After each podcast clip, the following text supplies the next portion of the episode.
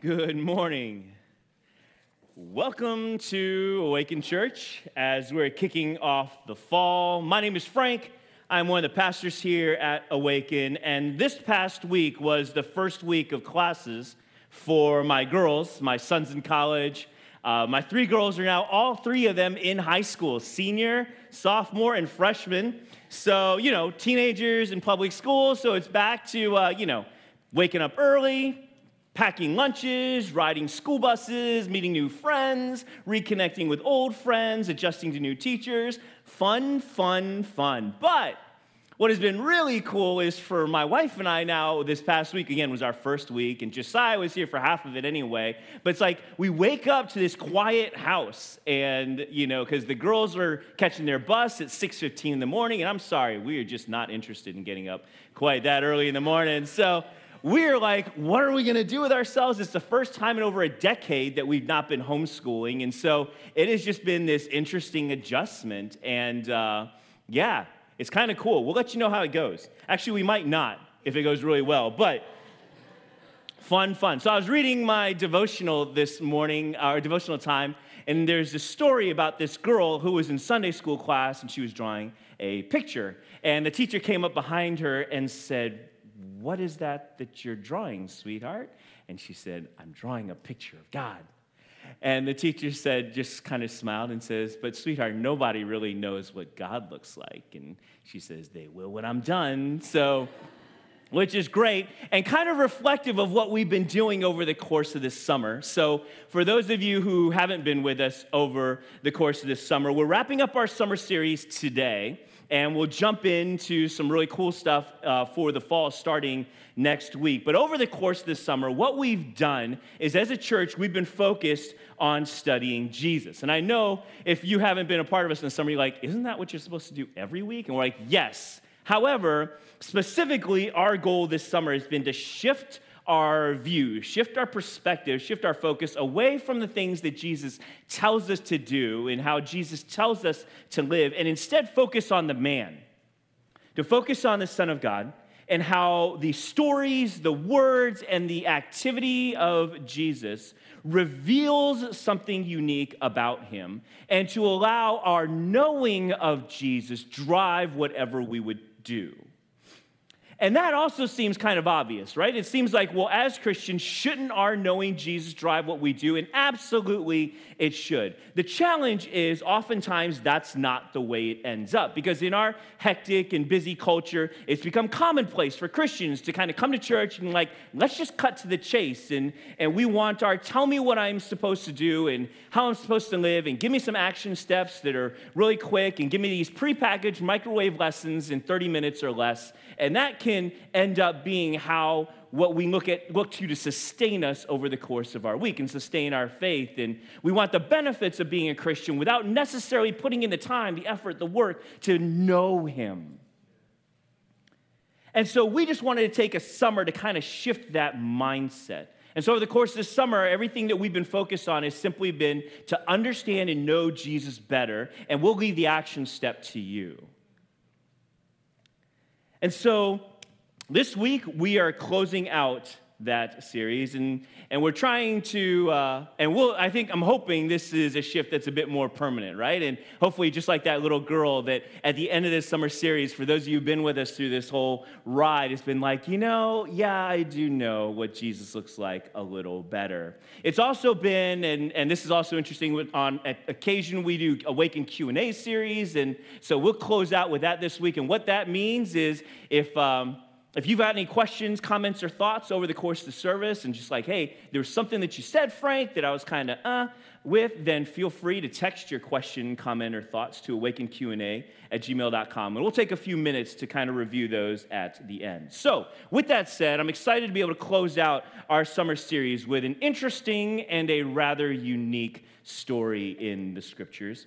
It's a story that takes place right after another story that I shared three weeks ago the story of the wind and the waves found in Mark chapter 4. So I'm going to give you a quick recap and then we'll dive into this morning. So Jesus has just finished teaching a crowd of Jews uh, on a side of the Sea of Galilee. And there's this large multitude, and he actually got into a boat in order to teach them to be better heard. And then that evening, as he's wrapped up a long day of teaching and preaching, and they're crossing the lake at Jesus' direction, and he's taking a nap, and as the scriptures say, with a pillow under his head, which is nice and cozy. And in the middle of the lake, a storm hits them. The disciples have done everything they can to paddle and get their way out of the storm. And finally, when it gets to the point where it's overwhelming, they go up to Jesus and say, Jesus, do you not care? Do you not care that we're about to drown? Do you not care that there's a storm? Do you not care that we're working our butts off while you're taking a nap? And Jesus wakes up, he gets up, he speaks to the wind, he speaks to the waves, and everything calms down. And the reaction, and Jesus tells them, you know, oh, you have little faith.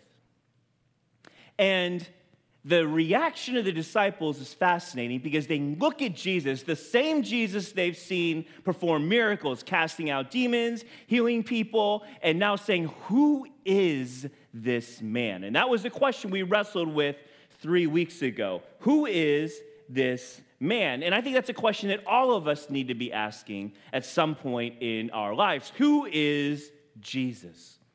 And the answer for them in that moment is that Jesus is the God of miracles, and he still is today. And the idea that the disciples had to wrap their minds around, and what was important for us to do as well, is that there's no situation in life, there's no trial that you can face. There's no difficulty that you can endure. There's no question you can possibly imagine that would ever stump God, that would ever cause God to say, hmm, that's a tough one right there. I don't know if I have an answer for that, right? That is, that is impossible. And on the heels of this incredible realization, they have now, the story we're going into, they've now crossed the lake and have landed on shore, parked on shore, docked on, I have no idea. They just end up on the sand and Jesus is finally on the other shore and he, they, the disciples are getting out of the boat. And as they're getting out of the boat, the Bible leads us into the story we're going to cover this morning, the story of Legion. So, Mark chapter 5, starting in verse 1. So they arrived at the other side of the lake in the region of the Gerasenes. When Jesus climbed out of the boat, a man possessed by an evil spirit came out from the tombs to meet him. The man lived in the burial caves and could no longer be restrained, even with a chain. Whenever he was put into chain and shackles, as he often was, he snapped the chains from his wrists, smashed the shackles. No one was strong enough to subdue him. Day and night he wandered among the burial caves and in the hills, howling and cutting himself with sharp stones. Now, that is an introduction. So Mark's saying, Now I'd like you to meet this man. He's homeless unless you count sleeping with dead people in their tombs as having a home. He's got some controlling friends who like to chain him up, tie him up, strap him down with handcuffs, ropes, chains, shackles. And every single time he, oh, I don't know, breaks them because he's stronger than The Rock or Brock Lesnar or whoever you might imagine. And finally, his job his job is to wander alongside these tombs and this shore, this wandering madman, scaring away everyone who wants to come to visit this side of the lake. Not that many Jews would want to, because this side of the Sea of Galilee was exclusively Gentile. That means there were no Jewish settlements on this side. And because of that, the Jews looked at this area as being full of non believing pagans with whom most of us would want to have no contact with whatsoever anyway. So they didn't receive many visitors, and the few that they did got scared off at this point by this wandering madman. And so here are the disciples. Again, you're understanding the context of the story. They braved, they finished a long day of preaching and teaching. They've gone across the lake, braved this storm, witnessed Jesus command the wind and the waves to stop beating up on their boats. They finally arrived on shore to the other side to be met by this unrestrained madman roaming around this non Jewish Gentile area. And these disciples are probably wondering, what is going on here and how could this possibly get any worse? Verse 6 When Jesus was still some distance away, the man saw him, ran to meet him, and bowed low before him. With a shriek, he screamed, Why are you interfering with me, Jesus, Son of the Most High God? In the name of God, I beg you, don't torture me. For Jesus had already said to the Spirit, Come out of the man, you evil spirit. I don't know why Mark wrote it in this way. I'm sure there is some fancy thing that Andrew could probably tell you about why they did. But the narrative, as it plays out, is there's this they've landed on shore. This possessed man sees them. He is running towards them. And as he's running towards them, Jesus commands this evil spirit to come out of him. And so this man, filled with possessed or possessed by demons, throws himself at the feet of Jesus and says, Why are you going to be torturing me? What have we to do with one another? Why are you interfering with my work? They're not even your people. They're not Jews, they're mine. So the story gets a bit more interesting here, doesn't it? And a lot more interesting, but also a lot more clear. So, yes, it's weird to imagine this story as being real and true. To imagine that there's this demon possessed man charging at Jesus, Jesus seeing him coming and commanding for the demons to come out of this man, the disciples cowering in fear, and the man throwing himself at Jesus' feet all at the same time. That's a chaotic scene. But none of these details are the most important thing. The most important thing for us to notice, to realize in this chaotic scene, is that the story is about Jesus. We make this story about legion, demon possession, sometimes about mental health, and is mental health a thing? But the story is about Jesus. It's not the story about a demon possessed man. He knows it's about Jesus, which is why he runs to Jesus. It's not a story about the disciples, they're hiding somewhere behind Jesus. And finally, it's not a story about demons because the demons are the ones begging for Jesus not to send them away and not to torture them. So, what Jesus is doing in this scene is not only is he taking center stage, but what Jesus is doing when you strip away everything else is that Jesus is entering into a dead world, literally, right? Tombs, dead people in the ground. Jesus enters into this place of death and offers new life. That is what Jesus is doing here. Everything else is semantics. Jesus is entering a place of death and offering new life. And Jesus does the same for us today, does he not? So, yes, in this story, there is a demon possessed, tortured man. So what? Our world today is filled with souls enslaved by Satan and under the enemy's dominion. Yes, he's a man who cannot be bound and is completely unrestrained. So what? Our world is filled with people like that. People who want to do whatever they want to do, whenever they want to do it, and want the and expect people around them to simply approve of what they're doing. If you don't believe me, read the news. Pick up any article that you can read. That's the way our society is built today. I want to do what I want to do. I don't want you to judge me for it. As a matter of fact, I want you to prove it. None of these details, as remarkable as they may seem, makes this story incredible and unbelievable. What is remarkable is that Jesus steps into this madness and this darkness, and he enters into this deadness, and he chooses to exercise his authority over the evil that he sees.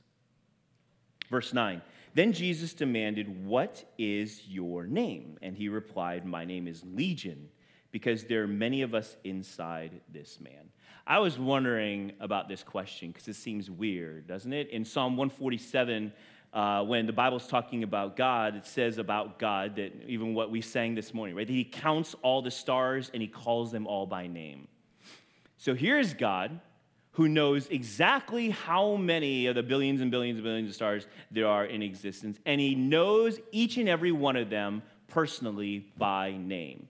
And yet, that same God, in human form, of course, as Jesus, has to ask this man filled with demons, what is his name? That's kind of interesting.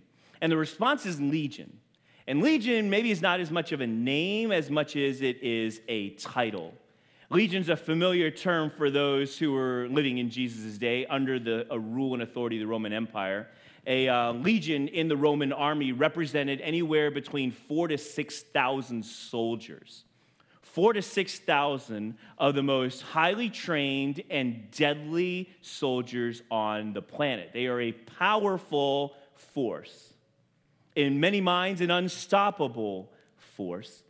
And this is the name that these demons choose to take on the idea that they are many and that they're an immovable, unstoppable force that just threw itself begging at the feet of Jesus. If that is not a picture, now I'm to say it again, right? Imagine it's four to 6,000 demons that view themselves as an unstoppable force filling this man and then coming before the Son of God and throwing themselves at his feet. If that is not a picture of how the spiritual world views the power and authority of Jesus, then I don't know if there's a greater illustration that exists. We may be quite casual about Jesus, but I promise you that spiritual forces of evil in the heavenly realms are not. They, the same demons that cause this man to break chains, must bow and beg at the feet of Jesus, who is God in human form. Verse 10 Then the evil spirits begged him again and again not to send them to some distant place. There happened to be a large herd of pigs feeding on the hillside nearby. Send us into those pigs, the spirits begged, and let us enter them. So Jesus gave them permission the evil spirits came out of the man and entered the pigs, and the entire herd of about 2,000 pigs plunged down the steep hillside into the lake and drowned in the water.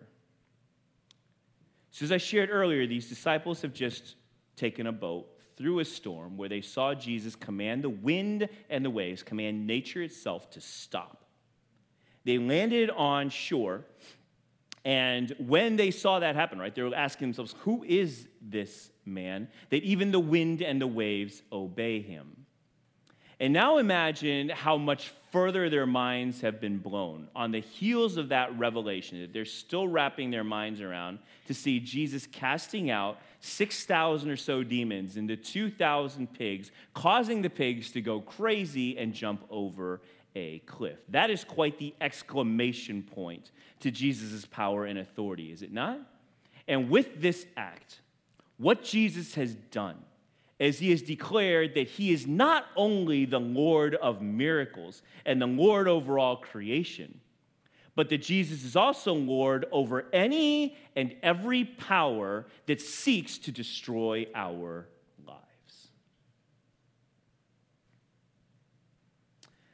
I don't think any of you guys have heard of Carlos Estevan Guzman Reyes. Uh, he's a young 12 year old boy who lives in the Dominican Republic that our family supports each month through Compassion International.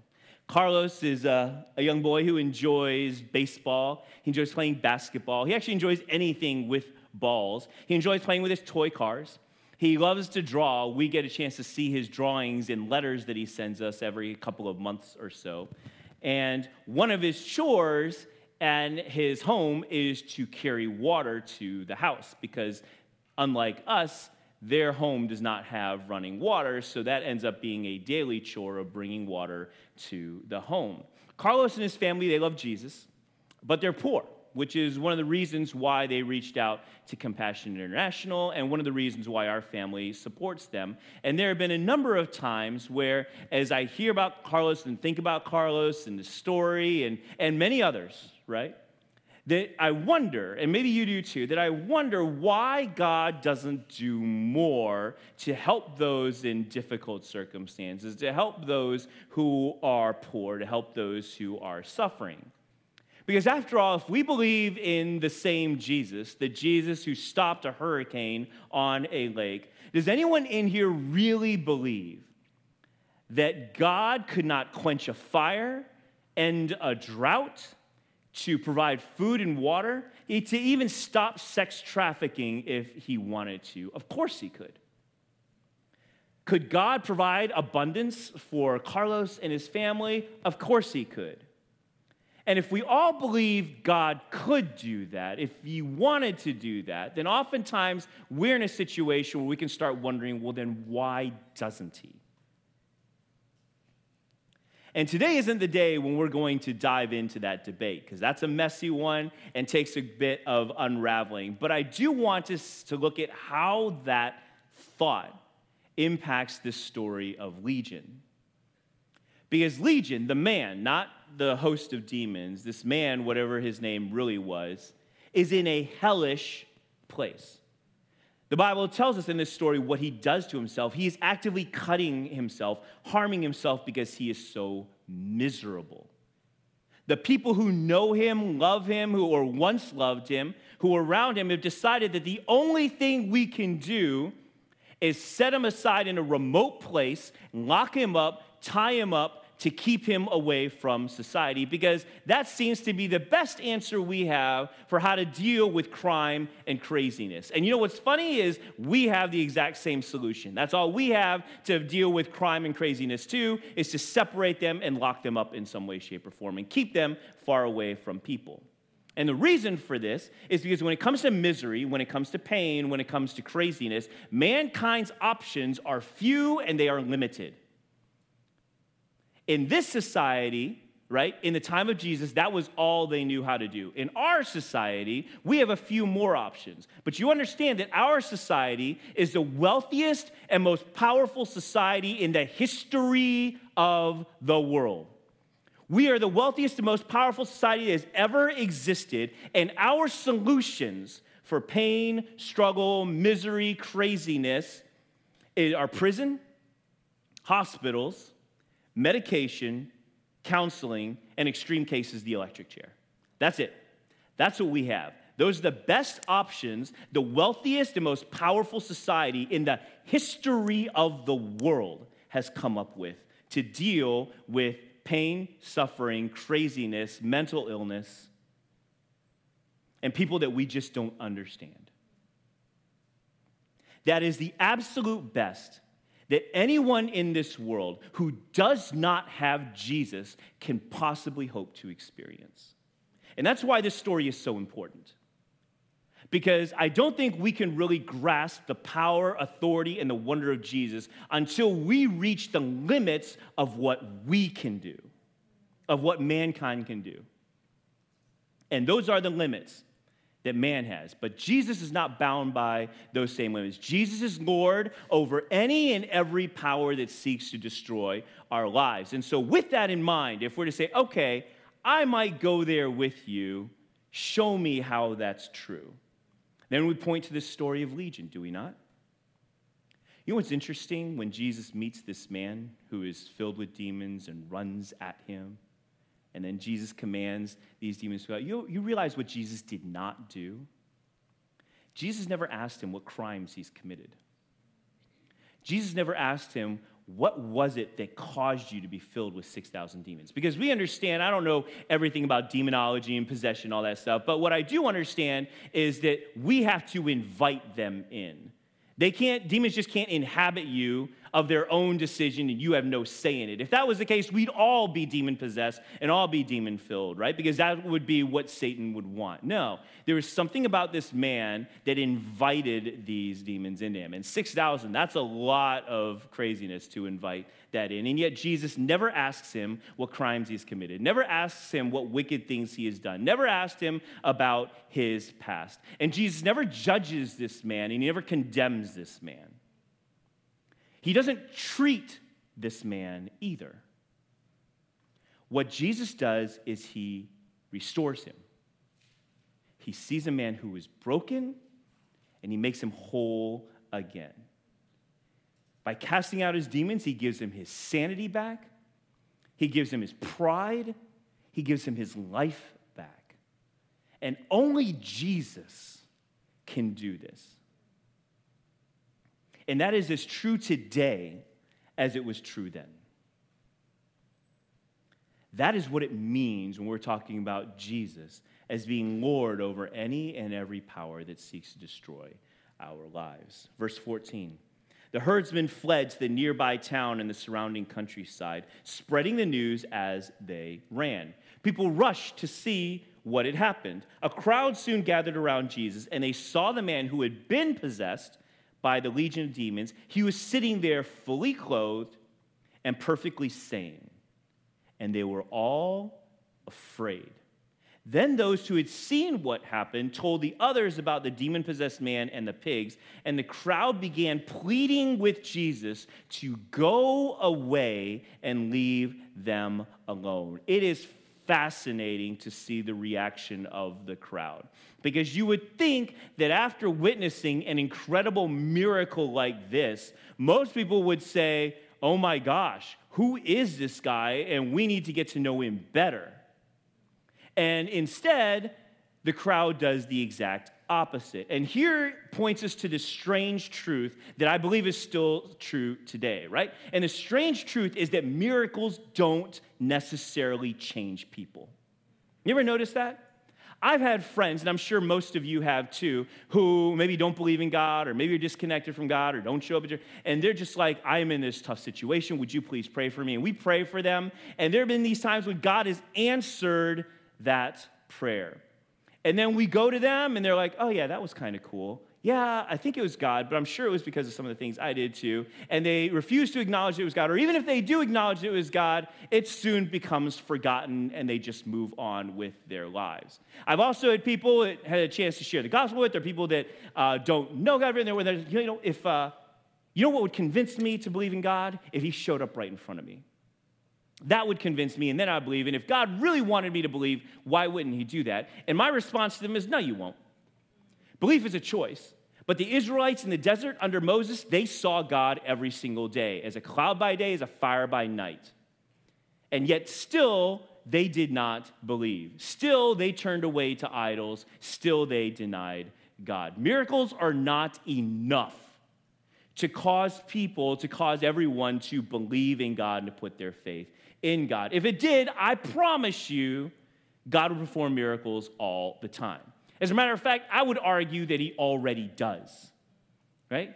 I agree that I, I, would believe that miracles around us all the time the miracle of life, the miracle of creation, the beauty, the stars, the moon, and all the, the ways our, our world and universe is ordered. That's a reflection of the miracle of God. And here's the thing though when miracles become commonplace, they become what? Commonplace. That's just common.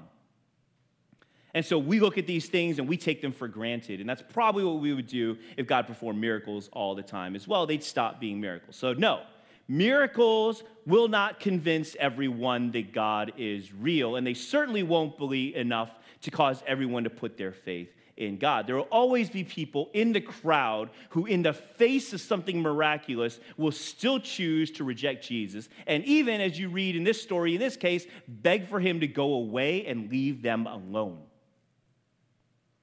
And in this case, remarkably, Jesus, being a gentleman, does. Verse 18 As Jesus was getting into the boat, the man who had been demon possessed begged to go with him. But Jesus said, No. Go home to your family and tell them everything the Lord has done for you and how merciful he has been. So the man started off to visit the 10 towns of that region and began to proclaim the great things Jesus had done for him, and everyone was amazed at what he told them. So imagine Jesus preaching to this Jewish crowd, gets tired, decides to cross the other side of the lake, and you understand this is Jesus. So crossing the other side was not an accident or just like a whim, it was Jesus, right? So they cross through, they brave a storm, confronted a demon possessed man in order to come to the other side of the lake to witness to the people there. And before Jesus gets to preach a single word to the crowd, they ask him to leave. And Jesus honors their wish. He turns right around, he goes back to the boat without preaching a single sermon, without speaking a single word. But even though the multitudes have rejected Jesus, there is one man who does not, the once demon possessed man, and he begs Jesus to be allowed to go with him. And instead of saying, Yes, at least we got one disciple out of this God forsaken place, Jesus says, No. No. I want you to stay. I want you to go back to your family. I want you to go into this area of 10 towns. The area was called Decapolis, it was 10 towns. I want you to go into this area and tell them your story.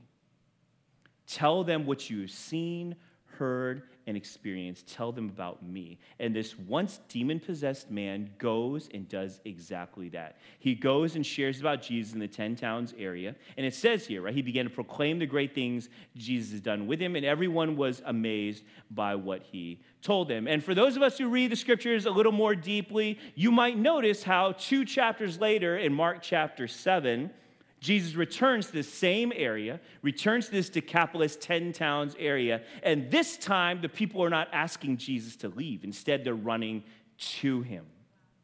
And this time, when they're running to him, they bring with them a deaf man and beg for Jesus to heal him. Jesus does, the people are amazed. So here is a story of how this once formerly demon possessed man faithfully shares his testimony in an area with 10 different cities and completely transforms how Jesus is viewed, how he is perceived, and opens the door for Jesus to minister there. Amazing. So, I know there's been a long story. I'm sure there are things that I missed, or maybe said it was a bit confusing or didn't explain correctly. I'm sure there are thoughts that you guys have that are going to be deep and intriguing, and I'm excited to hear those. So if you have any questions, comments, or thoughts, now's the time to go ahead and text them to awakenqa at gmail.com, and I'm going to tackle them in just a minute. Before I do, though, I want to close with this idea. So I. Uh, I shared earlier that this story really isn't about Legion. It's really not about demons. It's really not about the disciples. It's about Jesus.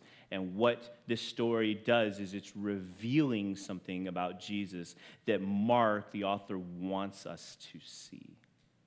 And what's revealing about Jesus is that this idea that I just summarized in, in this sentence is that Jesus is Lord over any and every power that seeks to destroy our lives. That is true. We need to be reminded of this because I think oftentimes we can miss or not perceive Jesus in his power and in his authority.